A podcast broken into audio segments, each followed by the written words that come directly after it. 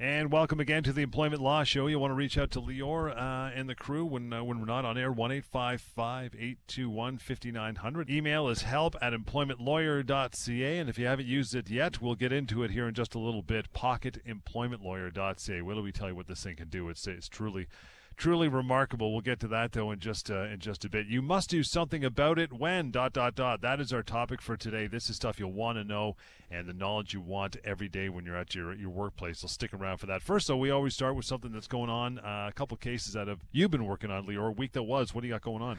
Sure. Uh, great uh, to be back here again, and, and great to have this opportunity. I, I, I take this opportunity very seriously to talk to people, to inform them about employment law, to inform them about what they can do if they're facing a workplace issue.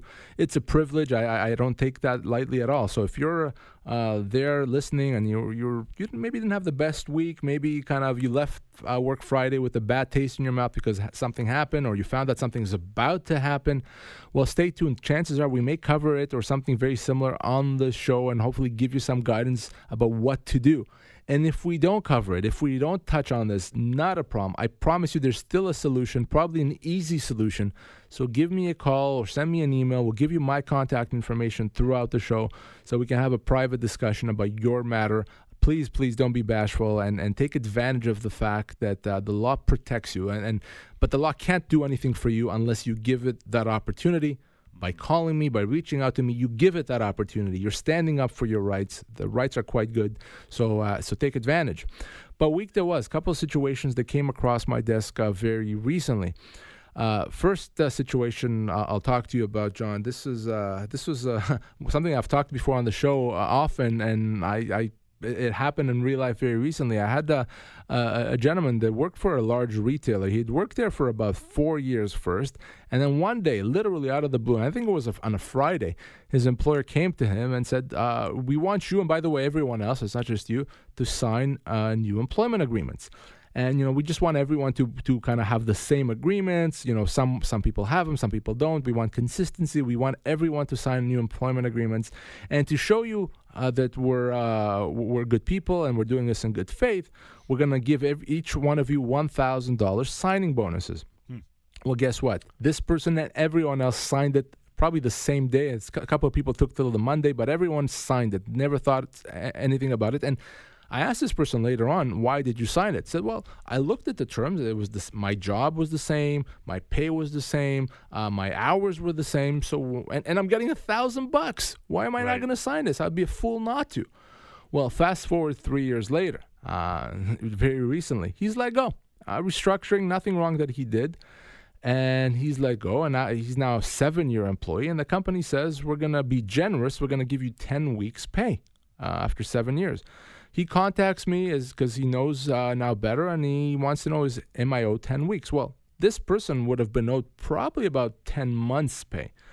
But here's the thing, and here's uh, where uh, what he did three years ago is going to haunt him.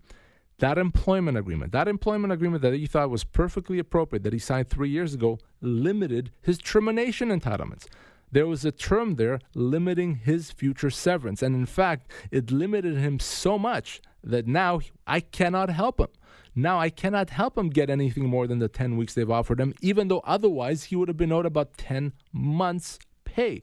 So that $1,000 that he got that he was so happy about ended up costing him about $40,000. Uh, and three years later, huge situation, a huge problem. And, and, he didn't know any better. And, and by the way, colleagues. He had at least a dozen colleagues that were in the same situation. At some point, they're going to be in that position. Think about how much money collectively they've lost, money that they would otherwise be owed uh, directly. So, so important. Please, please don't let that happen to you. Take a take advantage of the fact that that other people have had to pay the price. So you should now know better if in fact you've been offered a new employment agreement, be weary. There's a reason for that, and it's not because it's consistency or we want everyone to have the same document. It's not that. It's because there are terms in there limiting your entitlements that are going to cost you a lot of money. Please, please, please do not let that happen to you. Hey, you want to reach out? It's 1 821 5900. Help at employmentlawyer.ca is the email address. What else uh, you got going on, pal? So, you know, we, we talked about uh, not signing employment agreements, but of course, I'll keep coming back to this for as long as I have a microphone in front of me, which is not to sign off on that severance letter. And then this particular person, the only reason he didn't sign off is because his wife told him not to. His wife told him to call me. And, and here's the, the facts here this guy had worked for the same employer for 15 years, 15 years, long time. He does reasonably senior role. And when he was let go, he was offered 10 months' pay. 10 months. And, and he immediately thought it's it's pretty good. I thought I was going to get two weeks per year of service. This is a lot more than that, uh, and he thought it's fine. His wife said, "No, no, you got to call an employment lawyer." He ended up calling me. He probably thought he's just appeasing his wife, but here's the thing: he was in fact owed about 18 months' pay because he was there for 15 years. He was uh, he was older in, in his early 50s, and he was in the senior position. 18 months' pay. That's another eight months' pay for him. That was another eighty-five thousand dollars, I believe. This is a package that he thought it was fine. Thank God he listened to his wife. And I almost assure you, by the time that I'm back on this, in the studio to do my next show, this case would have already resolved. I would have getting, given him or gotten him what he's owed. Please take advantage of that. Please take that as a lesson. Call me if you lost your job. Go to uh, severancepaycalculator.com if you want to as well to find out how much you're owed. Please don't assume without advice that you've received enough severance. We'll uh, take a short break and get to things you must do when dot dot dot. This is interesting stuff as well. We'll give you all the advice and where to go in uh, in that regard after we take that short break. One eight five five eight two one fifty nine hundred to reach out through email, which we'll do later on. That is help at employmentlawyer.ca. It's the Employment Law Show on Global News Radio. Employment Law Show continues here. Just getting uh, just getting rolling. One eight five five eight two one fifty nine hundred. Help at uh, employmentlawyer.ca is the way to reach out. I love the notes you sent me. You sent me this uh, this topic liner. That is, you must do something about it when. I love that. it, it is an, an important because it's not every necessarily every workplace situation that you should you know kind of stand up and, and do something about it. Uh, there are a few big ones that if you don't do something about it, you will be giving up your rights, and and a few big ones where the law is actually quite good in protecting the employee. So I want I, I picked some of the big issues that may come up in the workplace that you may face. And then when you face them, you got to stand up, you got to do something. So I'll help you flag those issues and, of course, tell you what to do in those uh, circumstances. Let's get uh, get right into them. This one here, uh, you must do something when, despite your good performance, your employer puts you on a performance improvement plan. That's a little irritating. Well, yeah, no question. And listen, if your performance is bad and they put you on a performance improvement plan, then yeah, I guess that makes sense. All you can do at that point is do your best to improve your performance. But if you think or you believe or you know your performance is fine and you're still put on a performance improvement plan, well, maybe someone there on the employer side is being unreasonable, or maybe someone there is trying to come up with a reason to let you go. Well, no, you cannot just sit back and take it and ignore it and hope for the best. That never works. This is a situation where you have to do something about it. And the best thing to do, and our regular listeners know, because I've talked about this before, is you got to tell them why it's inappropriate you got to tell them why your performance was actually fine. Maybe maybe there's things they don't know. Maybe there's information that they're missing, or maybe they're they're uh, evaluating your performance in an inappropriate way. Whatever it is, you have to say so. You have to put that in writing. You have to make sure that they know that you're not just accepting, that you're not just agreeing. If you do that, then you're preserving your rights. You're going to make it much more difficult for the company to let you go. You're going to make it that much more difficult for the company to say that they have cause to let you go. You have to stand up for your rights. Silence is the same as saying, I agree. You may as well send them a note saying, I agree, if you're just going to be quiet about it. No, I don't suggest you be rude. I don't suggest you be aggressive. Put your thoughts in a professional email, works perfectly. And if you're not sure how to do that, reach out to me and I can talk you through it. But do something about an unjustified performance improvement plan. Talking about situations where you must do something about it, here's another one. Your employer starts taking away responsibilities or even changing your hours of work, right? So sometimes the changes can be quite minimal. You know, we, we took away, you have 10 responsibilities, we took one, and, and or maybe we made this tiny little change to your compensation, and you may think, yeah, you know, that's fine. The problem with that is even with a small change, in some situations, it's it may be illegal. It may be something that the company is not allowed to do. It could lead to a constructive dismissal. But more importantly, if you let a company make a small change, by doing that, you may have given them the right to make a big change in the future. So, what you do want to do is, is if you're not going to treat that as a constructive dismissal, at least send a note to your employer telling them, just so you know, I'm going to continue working, but to be clear, by accepting this, I am not agreeing to any future changes. Put that in writing in, in, in an email works beautifully. I'm not accepting future changes. You don't want it to to be uh, understood that just because you agree to this one change, you've agreed to more changes in the future. Again, silence here doesn't help you. Silence is the same as opening the door and telling your employer, "Yeah, that's fine. No worries. Do it again if you want to."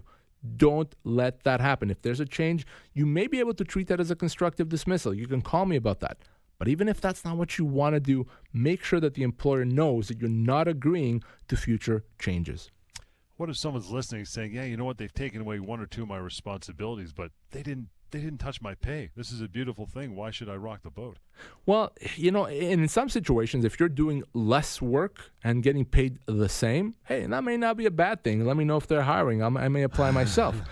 But in other situations, if your job is changing and now it's it's maybe a lesser job, it's a, a demotion, even if the pay is the same, it's not as prestigious, or it's going to look mm. bad on a resume that is something that the employer may not be able to do. It could be a constructive dismissal, even if the pay stays the same. You could be demoted even though you make the same amount of money. You can be constructively dismissed if you're making the same amount of money. So again, it's important not to set that precedent. It's important not to just do, to accept it without thinking about the future. If again, if you're not sure if it's a constructive dismissal, if you're not sure whether you should do something about it, Take advantage of me being happy and willing to talk to you. Call me, email me, and let's have that discussion.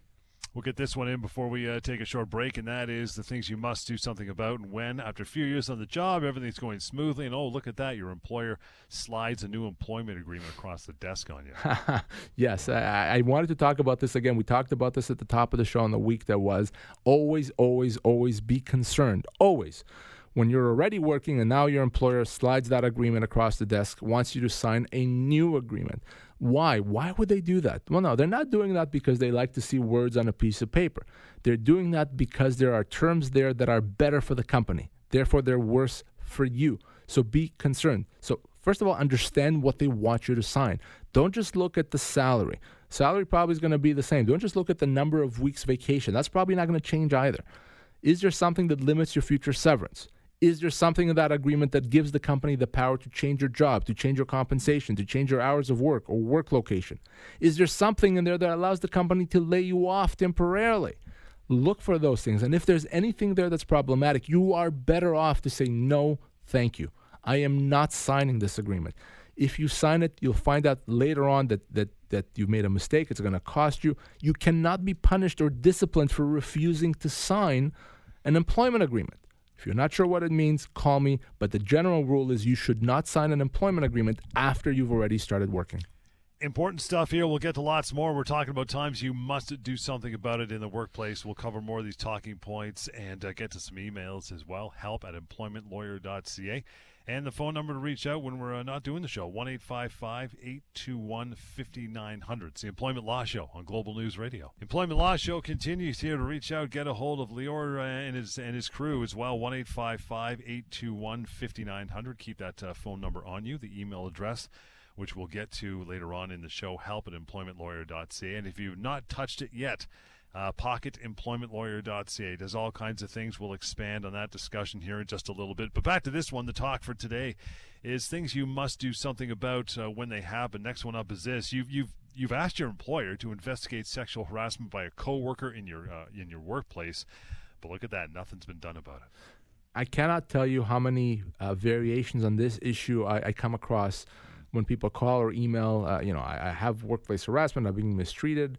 I've, I've tried to talk to someone, nothing's happened. They've ignored it, or, or either ignored it or haven't done something significant about it.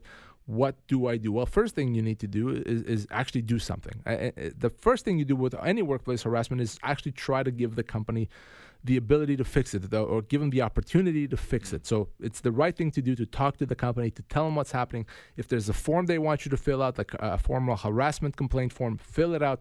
Please do that. But if you've tried and nothing is done, well, that's not the end of the analysis. That doesn't mean that, oh, I've tried, too bad, I have to, I guess, continue suffering. That's a terrible thing to do. You, you will eventually, things won't get better, and eventually you'll have to go off on a disability leave or for stress or for anxiety. No, don't let that happen. You and your family deserve better than that. So, what do you do? Well, then we have to consider constructive dismissal. We have to de- decide at that point is it better off to continue working in this harassment environment? Or am I better off leaving with severance and hopefully moving on to a place where they'll treat me better? In most cases, the answer is going to be very obvious. Yes, you don't have, you don't want to suffer. You want to go somewhere where they'll treat you properly. Let's move on with severance. So you reach out to me at that point. You, you give me the opportunity to get you out of there with compensation. That is what you do. What you don't do is ignore it. You have to do something about workplace harassment. You owe it to yourself. And by the way, if there's someone that's harassing you, they may be harassing others. And by dealing with that, you're hopefully helping your colleagues as well. So harassment is a real issue. It's a big issue. Company has to protect you from harassment, has to make it go away if there's a colleague that's mistreating you. And if they don't, there's legal ramifications and consequences. Reach out to me if you're ever in that situation. Talking about situations you must do something about, get a hold of Lior and move forward with it. Next one is your employer says that you weren't the right fit for the job and that's fine. But then they fire you for cause. you have to do something about it, and uh, cause is not something that the company gets to decide when it exists. It's not up to the company. The law decides that. Okay, the law determines that.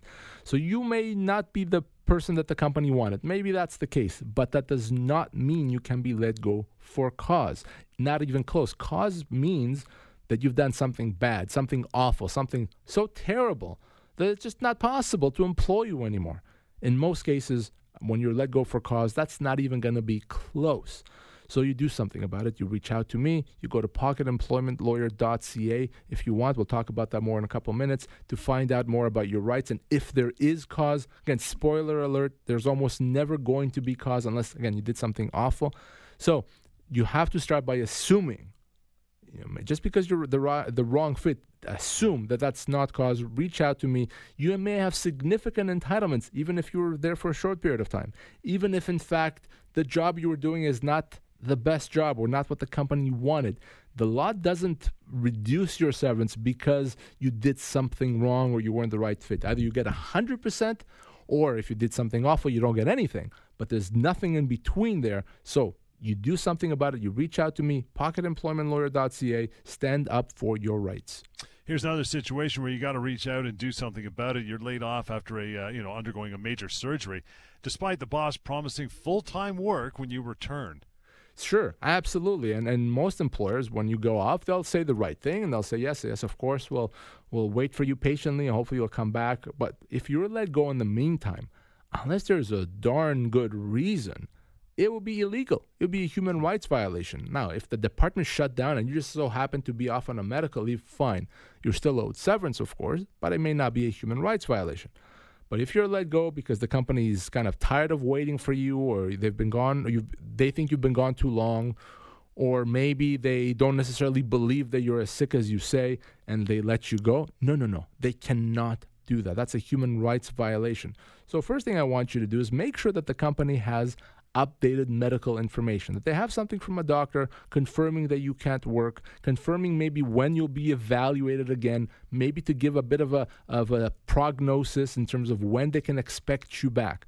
And despite this, if you are still let go, and, and hopefully means you won't be let go. But if you are, you got to reach out to me. You absolutely have to reach out to me.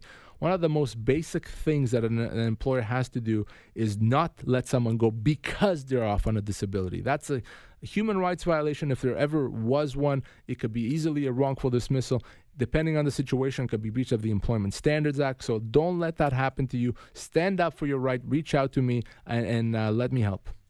I'm going to slide in this last one before we break. Another thing you must do and must reach out for is that you're staring at a severance letter, and your employer tells you that it made you. Oh, it's a great offer, so you you know you better accept it Friday at five because that's as good as it's going to get. Listen, I worked really hard to get you the severance offer. I had to uh, you know beat up some people over at the head office, and uh, so but you have to accept it by Friday. Otherwise, I, I you know I won't be able to pay that to you. This is a great offer oh wow, the great offer. I don't want to lose this, so let me accept this by Friday. Uh uh-uh. uh no, no, no, no, no. The chances are, Gus, I, I would almost guarantee it, that this supposedly great offer is nonsense. It's pennies on the dollars. It's it could be hundred thousand dollars less or more than what you're actually owed. The company doesn't get to make that decision, and your legal rights don't expire Friday.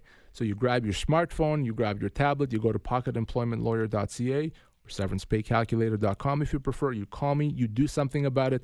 Most of the time, when you believe that the company gave you a good offer, you'll find out when it's too late after you've signed that you can't do anything about it. So, no, you have to do something about that severance letter, which is something other than just accepting it. You cannot accept it.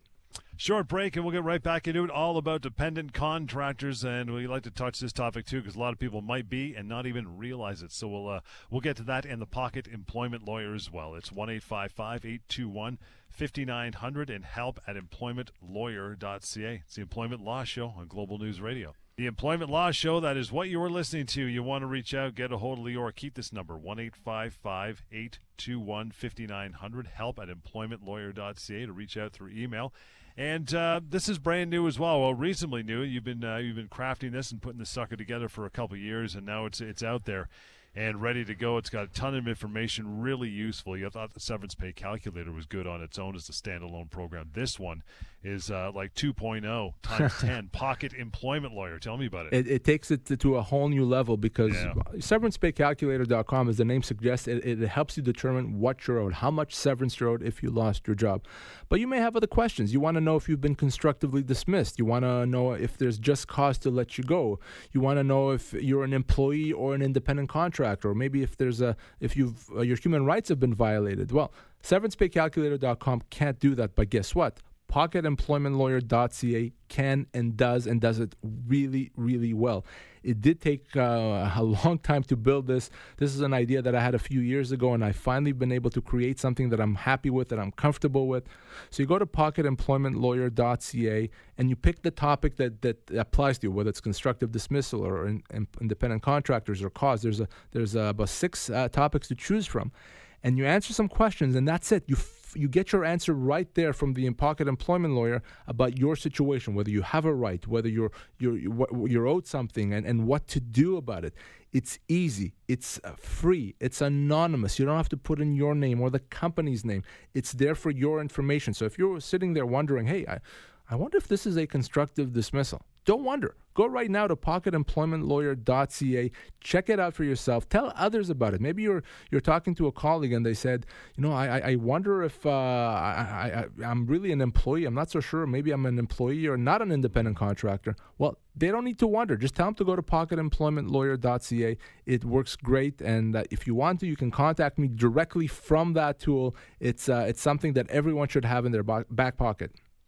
We'll uh, we'll move on to our next one. That is all about dependent contractors. We know what employees are. We know what independent contractors. We've done shows on that, but there is a third category. Yes, there absolutely is a third category, and and you know, oftentimes we, we know that individuals are misclassified. They're called employee, oh, sorry, they're called independent contractors when they are really employees. And we've talked about this a lot on the show. But there's a third category. There's a category that falls in between an employee and an independent contractor. It's what we call a dependent contractor. And that's someone that's not quite an employee and it's not quite an independent contractor. But the good news is that if you are a dependent contractors, uh, a dependent contractor, you may have significant entitlements if that position comes to an end. So we want to talk a bit about that and how do we know if we are a dependent contractor and what to do if in fact we are one.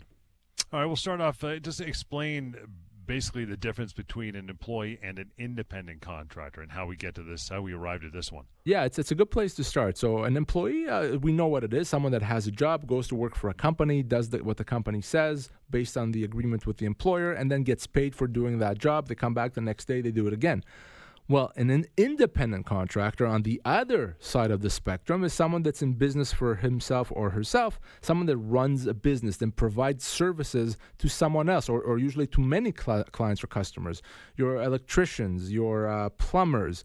Uh, not, doesn't have to be an electrician or a plumber. Those are just kind of classic examples. If you call an electrician to your house because you have an electrical problem, uh, you know maybe your furnace is not working or something like that, then in that situation, that person is not there as your employee. They're in business to fix furnaces or fix your electrical problem. And when they're done with you, uh, they, they move on to their next client, and that's what they do.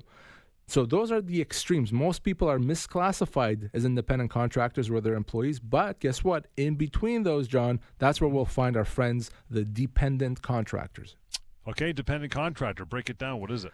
So a dependent contractor is someone that's not an employee, not quite an employee, because they, they're more independent. They have customers, but but they're financially dependent on one company. What that means is they get most of their business from one company.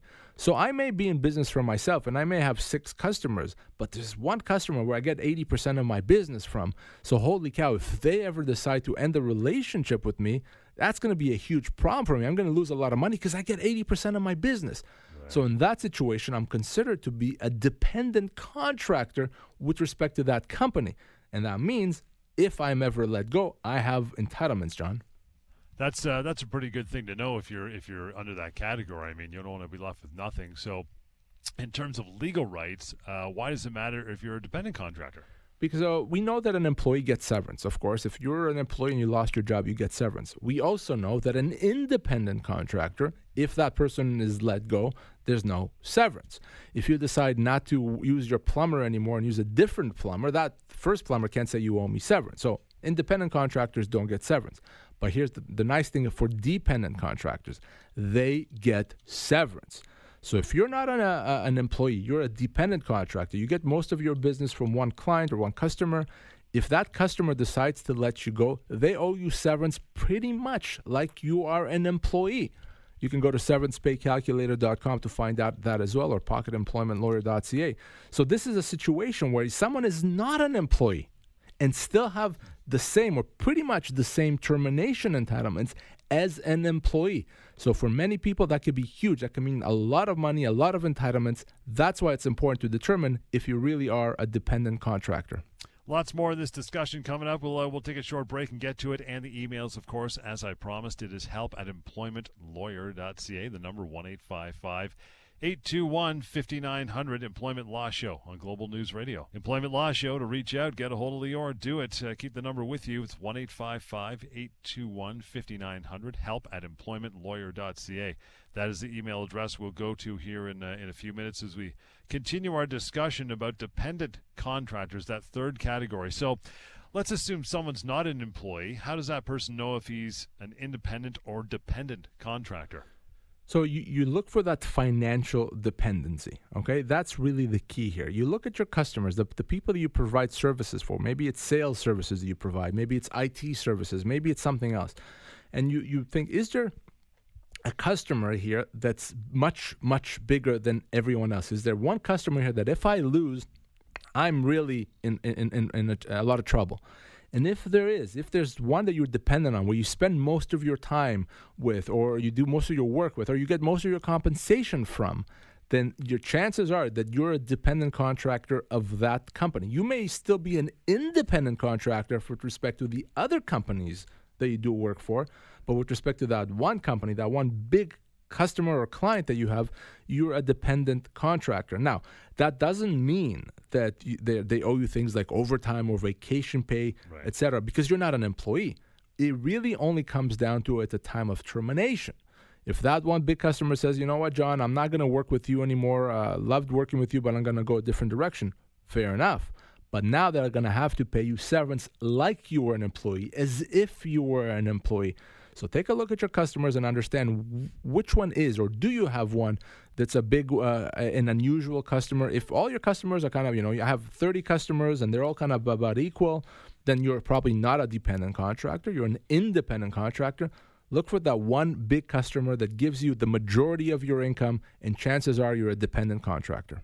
You say majority. Is there a threshold? Uh, thirty percent, sixty percent, eighty percent. When does it? Uh, you know, what's the balance? You know, I would say if we're looking at fifty percent or more, if you Wow. get 50% or more from one particular customer or client, chances are you're a dependent contractor. Now, in some situations, it can even be somewhat less than that, but that's a good threshold. If you get half your income or more, and by the way, I've seen dependent contractors that get 90% of their income from a particular client or customer, well, then that's clearly uh, a dependent contractor situation. But usually, if we're at half or more, uh, we're in dependent contractor territory. And again, that matters, matters in a big way because if they let you go, then severance is what's owed to you, and it could be months and months and months of pay that they have to pay you. Well, that's uh, that's the obvious next question. If you are let go from a dependent contractor, how much the severance is owed? Is it the same as being an employee? So, for the purposes of our discussion, it's the same. There could be small, tiny differences, but they're, they're really, really tiny. So, yes, the, the factors that would go into assessing are age, position, and length of employment. What we're trying to figure out is how long should it take you to replace this this job that you've lost, this customer that you've lost. So, uh, in in most situations, you can go to severancepaycalculator.com or pocketemploymentlawyer.ca to find out how much you're owed. We look at those factors, and, and, and that's what you get. So, working for a short period of time doesn't doesn't mean you don't get a lot of severance. You could get a lot of severance. You could get as much as two years pay in some situation. So again, if you work there for for a long period of time, so it's pretty much on the same as an employee would get. I bet you not only the people listening that now realize our dependent contractors would be shocked. I bet you there's a lot of uh, dependent contractors that have clients who, if this ever happened, they they would never see this coming out of the blue that they owe this person severance just because they use them. Oh, and I'll say this, John. If if you're wondering right now, you're definitely either an employer or a dependent contractor. Okay, Yeah. people that are true independent contractors don't wonder. They know they're independent contractor. Like I said, the, the, the plumber doesn't hear me on the radio and, and wonders, "Hey, I wonder if I'm a dependent contractor." They know that they're not because they have. 100 customers, they go to them when they need to, and they move on to the next one, and that's Right. their job uh, in, in most cases. So if you're wondering, oh, I wonder if I have certain rights, just by doing that, it tells me that there's something going on. You're either an employee that's been misclassified as an independent contractor, very, very, very common, or potentially you're a dependent contractor. Either way, that means if you lose your job, you're owed severance. That company, say it does happen, and that company who's responsible for, as you say, 50, 60% of your income, you go to them and they, they're, they, they get enlightened by you that they owe this person severance. That must hit them like a bucket of water. They would never think so. Eh, They would never think so. And chances are, I, I, this I would guarantee, and I would put this in writing, that if you are truly a dependent contractor and the company decides to end the relationship with you, they'll not, they, they won't offer you severance. They won't sure. even think, they won't even cross their mind that they may owe you anything. They may be nice and say, we'll give you a couple weeks' notice, uh, no problem, because we're nice people, not understanding that they could owe you 18 months' pay. My God. So so that's common, but that's you know where I come in. That's where I, I inform them and educate them, and they'll get their own legal advice, which will tell them, yeah, yeah, Lior is right. You do owe this person 18 months' pay, and because of that, in most cases, these things are not that difficult to resolve. They can be very straightforward. So. If you're not sure what you are, if you should be getting something, you know what to do. You call, you email, and I'll help. Good way to wrap up that topic. We're going to move on to emails as we always do at this point of the show. You want to send one along, help at employmentlawyer.ca. If not, the phone call uh, anytime when we're not on air, 1 821 5900, the Employment Law Show on Global News Radio. Employment Law Show, right back at it. Emails this portion of the show. It is help at employmentlawyer.ca and the phone number anytime, by the way, to get a hold of Lior, member of his team. Do so, 1 821 5900. If you have not used it yet, give it a shot, see what it can do for you. If only for interest's sake, it's good to know. That is pocketemploymentlawyer.ca. Tons of useful stuff to be used on that uh, particular site, so check it out again, pocketemploymentlawyer.ca. Email Richard, you're up next, pal. He says, uh, I'm about to leave my current job to take a position with a different company. This was a very difficult decision for me because I've been with the company for 10 years. What do I need to watch out for when I sign my new employment agreement? Very, very smart thing to be asking. kidding. Very smart thing to be asking, especially when you leave a secure job. So the first thing I'll, I'll say is, if you're leaving a secure job, you don't want to be put on probation. Okay, why take a secure job to start a new job where they put you on probation? You can lose your job, get paid nothing. Bad, bad idea. So if you're taking a risk by leaving a company, the the company, the new company should should have some sort of a risk as well. They should take a risk by essentially not putting you on probation. So right off the bat, you want to make sure that there's nothing there that's silly that that's put puts you on probation. The other thing, the other big thing you want to look uh, out for is about termination you want to make sure you're not leaving a secure job just to agree to a job where they can let you go with minimal severance. You don't want to give up those termination rights. Uh, it, it's a huge thing because what happens if you take this job a month later, they let you go? Because you sign an agreement that limits your entitlements, you get essentially nothing. Whereas with the other company, you spend all these years, you could have gotten a year's pay very bad situation. You also want to see is there anything there that allows the company to change your job duties? If you've negotiated certain responsibilities or certain compensation, those should be set in stone. The company should not be allowed to change those terms. Uh, they shouldn't be allowed to agree with you on one hand with to something, but also to carve out something that says, and we can change it anytime we want at our discretion. By the way, going back to termination, what you may want to do, because in fact you you're leaving a secure job, is negotiate some uh, uh, some guaranteed severance. So maybe negotiate something that says if you're let go, you'll get a minimum of 12 months pay. That's not unfair if you're leaving a secure job. Yeah. Okay, so think about security. Don't put yourself in, in, a bigger risk than you have to be. And if you're not sure what the agreement says and whether you should be concerned about it, call me. Let me look at it, and I'll discuss it with you. Is that also something that they've come to you and they're luring you away? If they've induced you to this job, should you look out for some sort of you know three month probation? Say no, no, no, no, no, you're not probating me. I you you came to me. Absolutely. Uh, keep in mind if you're recruited away or induced to leave a job and then they let you go, the new company, you may be owed enhanced severance. Mm-hmm. So you don't want to risk that by giving away termination entitlements. You you don't want to risk that by agreeing to be on probation as careful as you always have to be with an employment agreement, and make no mistake about it, you should always be careful with an employment agreement. You have to be that much more careful if you're going to leave a secure job to join another company. Marianne, uh, email is up next. Says the dentist I work for is about to retire and close his practice. I asked about severance, and he had no idea what I was talking about. I've worked for him as a hygienist for 10 years. Am I owed anything? Uh, in fact, if she told us that he knew exactly what she was talking about, I, I would have been shocked. I would have been surprised. It, it, doesn't happen, unfortunately, with doctors, whether it's dentists or uh, family doctors or chiropractors. Oftentimes, they don't necessarily appreciate their own obligations certainly when it comes to severance. So, yes, of course, you are owed severance. Doesn't matter if you're working for a small clinic with one or two employees, you are owed that. And after all these years, you could easily be owed a, a year's pay or more. So, what do you do? Well, you, you, you work till your last day. Uh, if and when the, the, the kind of the shop closes, if you leave before you're considered to have resigned, and once your last day comes, I get involved. I could probably do that even before your last day and negotiate proper severance for you. The key here is to understand that just because you're working for a good person, a doctor, someone that's honest and reputable, doesn't mean that they appreciate what they owe you. Chances are that they don't. Uh, chances are that they don't realize that they owe you compensation. And when they do, when we educate and inform, inform them, they'll pay it and you'll get the compensation that you're owed and move on. Let's slide Jimmy's email in there with the uh, the remaining time. Again, it is help at employmentlawyer.ca. Jimmy says, I just received notice that our office, the office, will be shutting down in 12 months, a year from now. I want to leave and take another job. Can I get severance? Yes, you, you you you you can, but the problem is that if you leave before that date, you may not be owed anything. So you don't want to do that. Now, two things you could do is number one, you wait till the end. You may be owed severance at the end of that, that, that period of time, it could be a significant severance. But the other thing you can do is negotiate with your employer right now and you know offer them a deal offer them a bit of a bargain employer tell you what if you let me go now instead of uh, in 12 months i'll agree to accept six months pay 10 months pay something else give them that incentive so that's a good way to try to get your severance right now if the company doesn't do that if they don't want you to to, to leave now if they're content to keep you working then no, you can't uh, just walk away and not get your severance. But you want to start off by calling me because you may be owed significant compensation at the end of that period. And if if you were gonna walk away, at least you should know what you're leaving. When the company gives you notice, right. if you leave before, you give up those rights.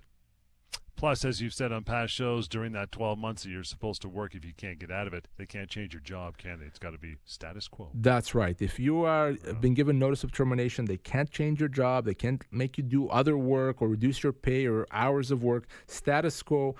Your job is your job, and just like a company can't change your job in the usual situation, they also can't change it when they've given you notice of termination.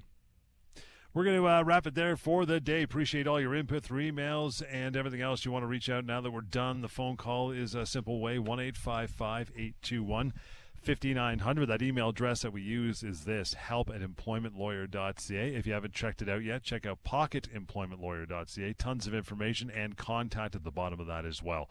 And uh, phone call again 1 821 5900. Till next time, Employment Law Show on Global News Radio.